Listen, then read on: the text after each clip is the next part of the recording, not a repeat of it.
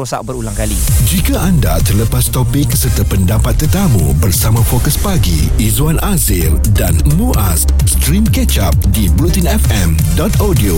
Kita nak bercakap dan berkenalan dengan Lemon Law yang disifatkan boleh melindungi pengguna daripada tipu daya. Oh, bukan tipu daya syaitan. Mm-mm. Tipu daya penjual yang uh, katanya semua okey tapi bila sampai barang tu kat tangan kita seperti kereta second hand, Mm-mm. Semuanya tak okey. Dan kereta baru juga Izzuan sebenarnya ada yang boleh dikatakan kurang bernasib baik lah dalam 20 ataupun 10 kereta yang dibuat berkemungkinan ada satu tu hmm. yang memang akan rosak je kan dan nasib uh, kurang baik kita pula yang dapat kita tu. Jadi bila kita dapat tu, dia takkan tukar kita yang baru. Dia akan ah, okey tak apa hantar kita baiki. Alamak spare part tak ada lagi. Tunggu lagi. Jadi kita yang beli kereta baru, bank kena bayar ni. Kita beli kereta baru sebab kita tahu 5 tahun tu tak akan rosak. Tapi bila dah menghadapi situasi macam ni, apa hak kita sebenarnya? Kita nak bercakap tentang lemon law ini dan uh, lebih uh, dalam lagi untuk mengenalinya bersama dengan pengarang urusan laman kereta.my, saudara Hezri Samsuri.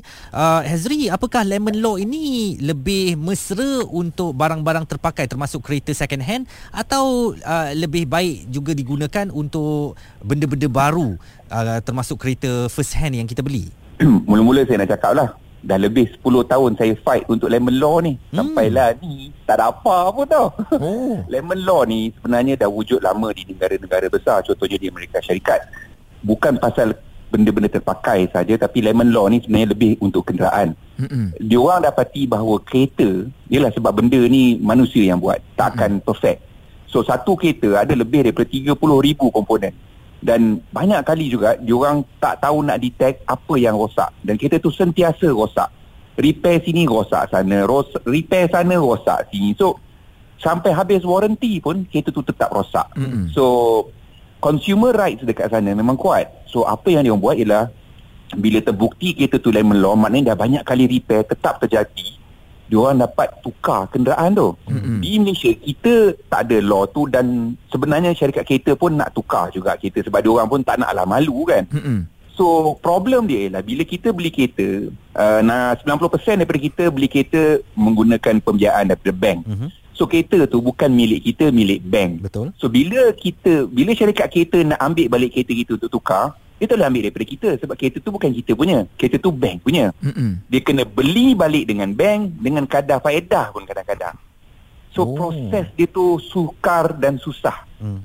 Nak kena tukar nama, nak itu, nak ini, nak loan apa semua tu. So so rugi untuk syarikat kereta dan rugi masa. So memang susah nak buat. Ada yang buat sebenarnya. Ada kes-kes terpencil saya tahu ada yang dibeli balik.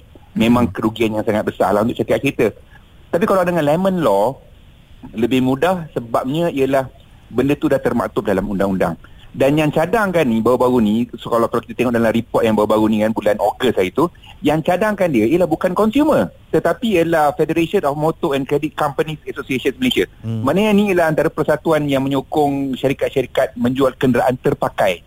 Sebabnya ialah syarikat kenderaan terpakai pun kena tipu juga. Mm-mm. Bila dia beli kereta daripada orang tu, dia tak tahu kereta tu kereta lemon. Maknanya kereta tu memang rosak. Even syarikat kereta pun tak boleh nak repair. Kereta le- dia lemau lah ni panggilnya kalau Malaysia. Ah, betul. Bahasa kita lemau lah.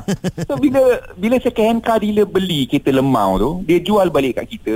Kita marah lah sebab kita ingat dia tipu. Dia pun tak tahu kereta tu kereta lemon. Hmm. So sampaikan persatuan kenderaan tu uh, kenderaan terpakai pula yang fight untuk consumer consumer consumer ni pengguna ni dah berpuluh tahun dah kena tapi tak ada siapa yang nak fight hak kita ni Mm-mm. so alhamdulillah benda ni dia dah naik balik dia dah dah naik balik isu ni so harapnya akan well hopefully that the government will do something lah sebab bila kita nak perkenalkan sekarang ni semua orang sibuk dengan EV betul tak mm-hmm. Okey, EV ni lagi pening kepala sebab kereta ni kereta biasa. Kita banyak bahan mechanical, banyak komponen mechanical. Mechanical maknanya kita boleh nampak macam mana komponen tu berfungsi. Untuk EV, ai dia tak ada benda-benda mechanical. Dia lebih pada elektronik. Hmm. Elektronik ni pula kadang-kadang bila dia buat hal, orang yang tukang buat tu pun tak tahu apa yang rosak. So hmm, lemon salah. law lebih penting dalam tu. Hmm. Dan Hazri, ah. apa sebenarnya cabaran dalam awak uh, memperjuangkan lemon law selama 10 tahun ni kenapa tak boleh tercapai lagi? Saya rasa kalau saya cerita ada kementerian tu akan marah lah kot. Okey. Sebabnya ialah memang dia memerlukan uh, apa tu dia kena banyak kerja jugalah sebab ini ini nak buat undang-undang baru dia tak boleh buat macam tu saja. Memang hmm. kena ada kertas kerja, kena kena apa tu bahaskan dekat parlimen. So memang kena ada rang undang-undang baru. Dan, dan Dia kalau bukan- anda nak uh, memperkenalkan lemon law ini Hezri, bukankah Hmm. sudah ada akta perlindungan pengguna? Tak cukup. Hmm. Boleh pergi tengok uh, Tribunal pengguna sendiri pun ada limit. Limit dia tu Nak gantikan enjin pun tak cukup. Dan limit Dan apa yang tribunal pengguna Dia cadangkan saja. Kalau kita nak paksa syarikat kita tu tukar You kena naik mahkamah tau. Hmm. So So susah. Dan sebenarnya bukan lemon law saja. Kita ada satu lagi. Recall law. Ini lagi penting. Hmm. Recall ialah macam saya cakap Kalau kereta tu ada kerosakan yang memudaratkan Yang boleh membawa kematian. Mhm. So syarikat kereta wajib panggil semua kereta tu untuk uh, di repair lah. Kita dah pernah pernah dengar kan yang macam airbag apa semua tu Honda kan. yang memanggil balik, Proton memanggil Yeah. balik semua kan? Mm-hmm. So zaman dulu-dulu uh, orang ingat recall ni tak bagus. Hmm. Sebenarnya recall ni bagus. Dia menunjukkan bahawa syarikat kenderaan itu ada tanggungjawab Betul? uh, Betul. Mm, tak lepas tangan lah. Ya. Tetapi kalau kita ikut sejarah, takkan siapa ada buatnya benda tu sebab dia merugikan. Mm-mm. Sebab itu kerajaan-kerajaan negara maju dia wajibkan dia ada buat recall law. Maknanya kalau ada recall, Mhm. kalau kau tak declare, memang kau kena saman juta-juta. Mm-mm. Dan dia akan check balik berapa kereta ni kau jual, berapa banyak yang kau dah repair.